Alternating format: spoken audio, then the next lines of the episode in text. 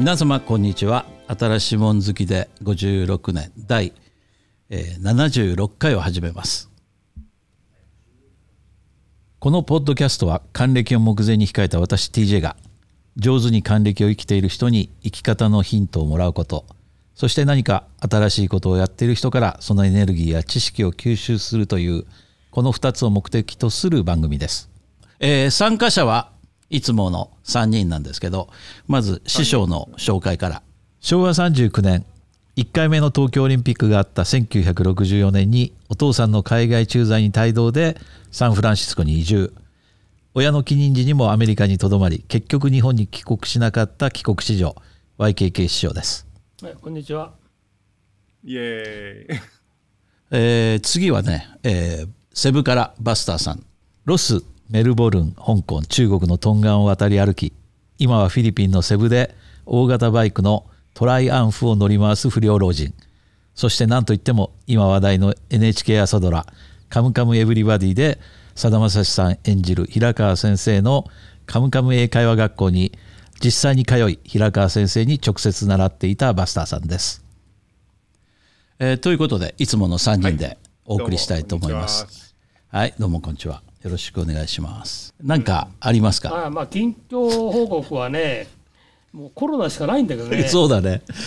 コロナだよねあ。あのね香港もね、これつい二月も経ってないよね。あのキャッセののその従業員が隔離中に自宅隔離中に抜け出して市内をこう徘徊したのが始まりらしいんですけどね。そこから毎日こうゼロが一つずつ増えていくぐらいの速度で感染が始まって、うん、今や毎日ね5万とかね6万人感染者が出てきて今大騒ぎなんです。うん、5万人って恐ろしいよね。あの昨日の新聞であの、うん、昨日なんか誰かのポストで5万5万人って累計だとばっかりさっきもね TJ に話してたんだけどどうやってこの人数分かるの？それいまだに疑問なんで。うんまあ、どっちにしても大変なことは大変だ。例えばの今レストランもあの午後6時以降はあの店内で飲食禁止。で入るにもあのワクチンの接種証明書をこうスキャンしてもらわないと入れない。で1テーブル2人まで。という規制があるからもうね閑古鳥が鳴いてるっていうかねなんかすごいね。ゴーストタウンショッピングモールも。すごい。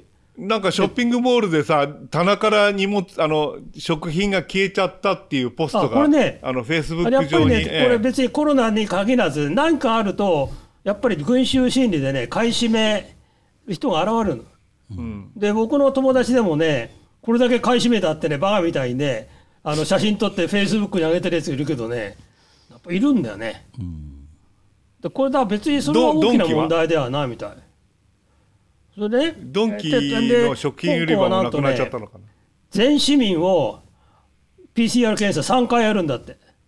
でこれ26日からやるらしい、うん、でこれねどうすんの？700万人だな。どうやってやるの？ででこれこの期間中にね完全ロックダウンだっていう話も出たわけですよ。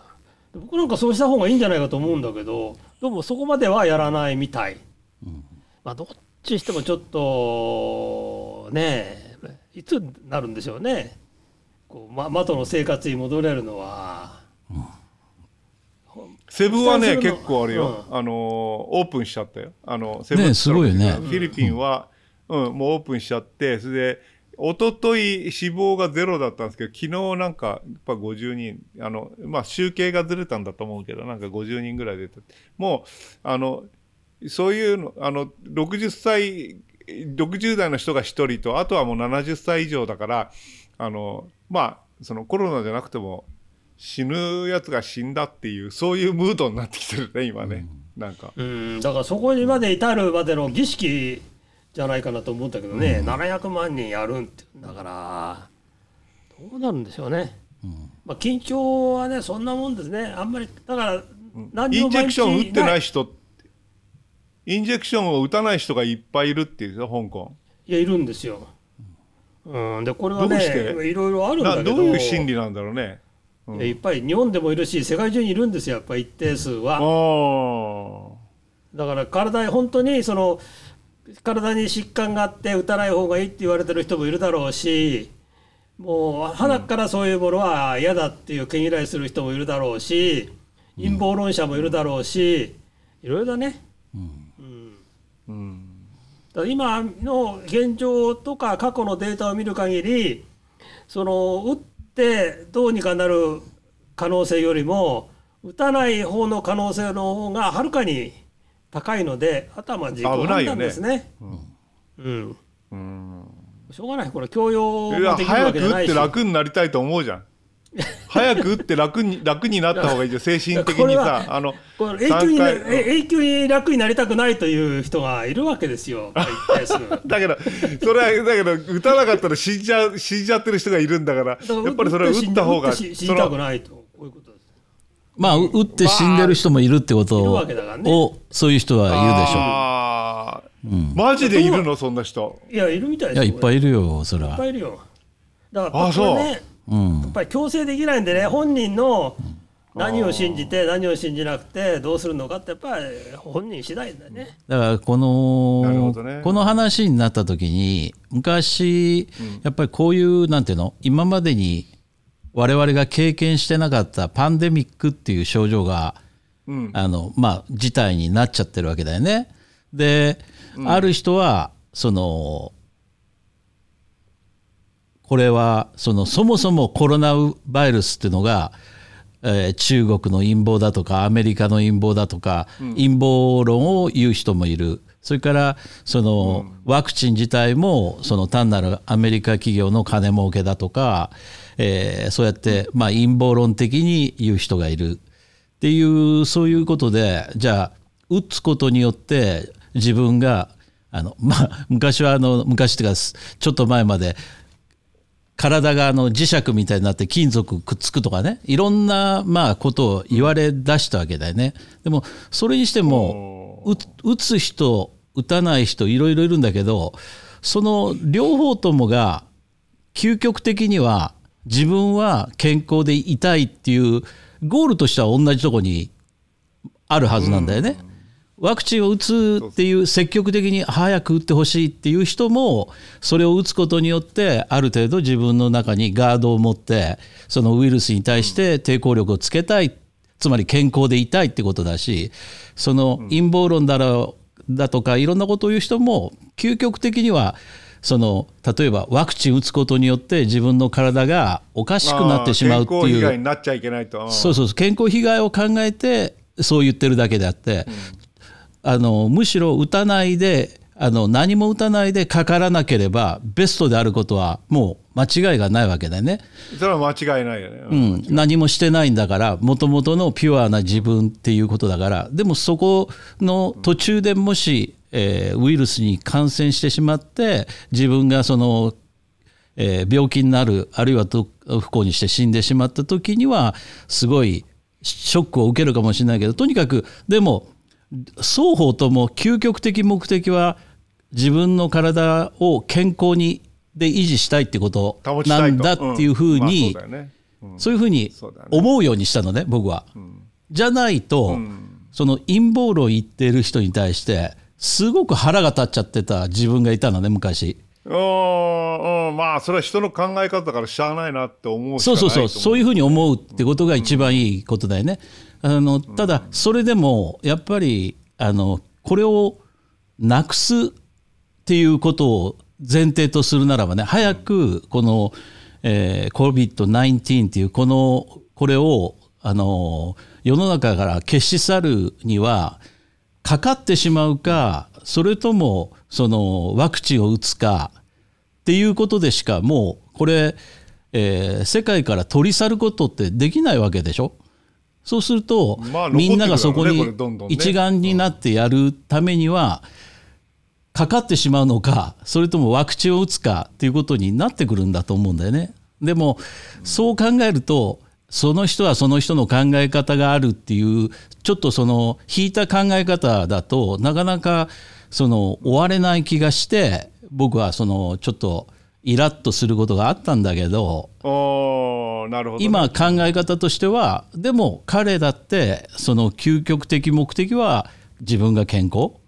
僕の目的も世界中の人がまあ健康でこの早くこのなんていうの？この COVID をなんていうの？オーバーカムするっていうかそういうことじゃないのって思うとまあ自分が少しこう冷静になれるっていうのかな？いろんなそういう話を聞いてもねなんとなく陰謀論聞いてるとなんかイラッとする自分がいたわけよ。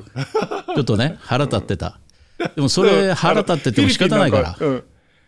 まあそうだね、まあね。フィリピンなんかは今もうん。う普通、うんはいうん、いい。あの、普通の考え方の中に、もうそのこれだけ言って打たないやつは死んでもしょうがないよねっていうムードになってきてるよね、今、うん。うん、だからそのもう今もうそのあの60歳代の人が1人亡くなってさあの、えーあと70から100歳までの間の方が何人死にましたっていう、だからまあいいよねっていうそれはいいよねとは言わないけどだから、まあそういうことだよねっていうムードになってきたね今ね。だからあの打ってるやつは、うん、しうん知らないみたいですよっていうそういう感じだから、あのまあ、そういうことでそのじゃないとその経済的に困窮して死んじゃう方があのコロナで死ぬより多くなってくるんじゃないかって。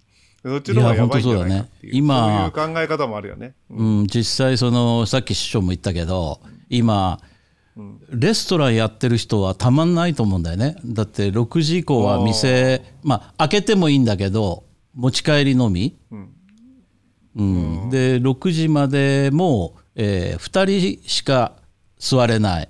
しかも店のキャパの50%以上はお客さん入れられない。っていうそういう状態だから別にそれに合わせて家賃をん香港って家賃高いわけだから家賃下げてくれるわけじゃないから。半分にしてくれって言えないね。あの家賃そうそうそう。50%とかできないもんね。たただただかなり安くはなってるけどね、それでも、まあね、どっちにしてもね、今年で3年目でしょ、まあ、始まってからね、このエピデミックが。だまあそのスピードはどっちにしてもね、やっぱり人類も進歩してますから、少しずつでもね。うん。でまあ、来年あたりはどうかなとねは早くまあ思ってます。早く。なんとかなんとかなって。まあ、100いや年前ただのね、日本の人ねうん。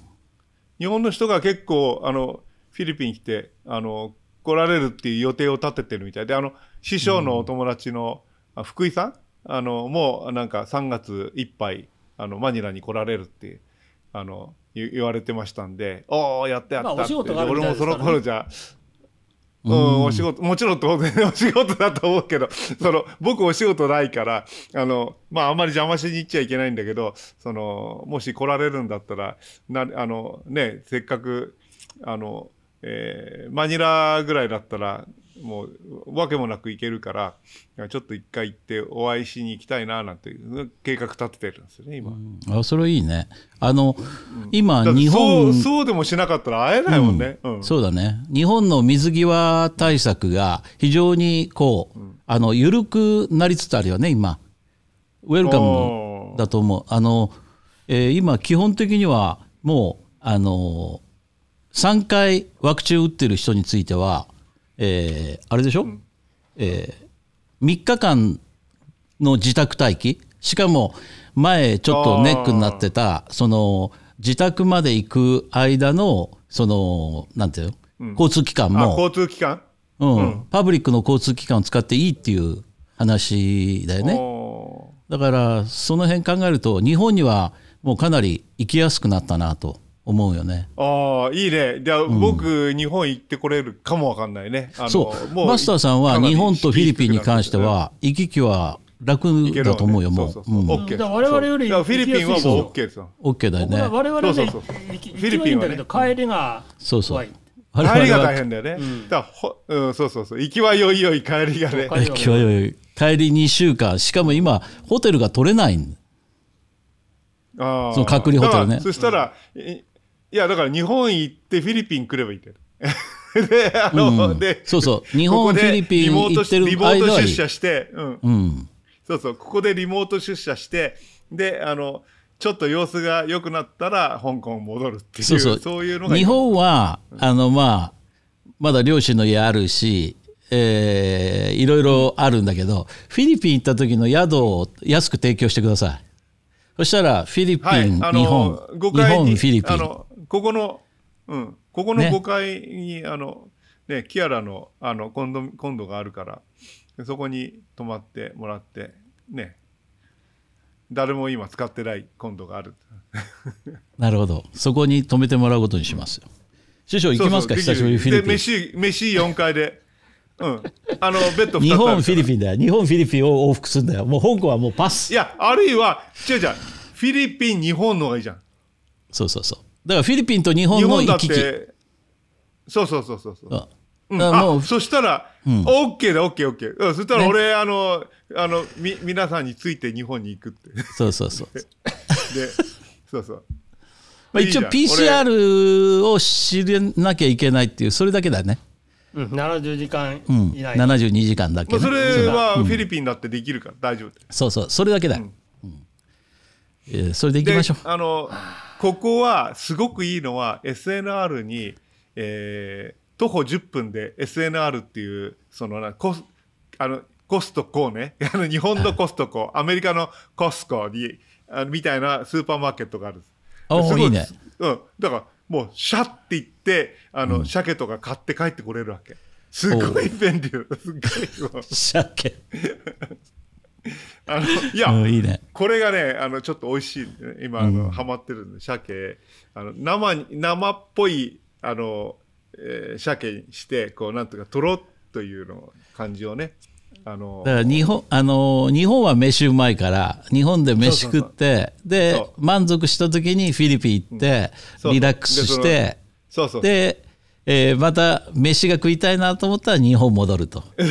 それいいね。ではいそれ。繰り返してるうちに香港が香港がオープンした緩らまったらうん、帰る。で香も港行ってガジェット買うと、それはいいよね。おそうしよう。奥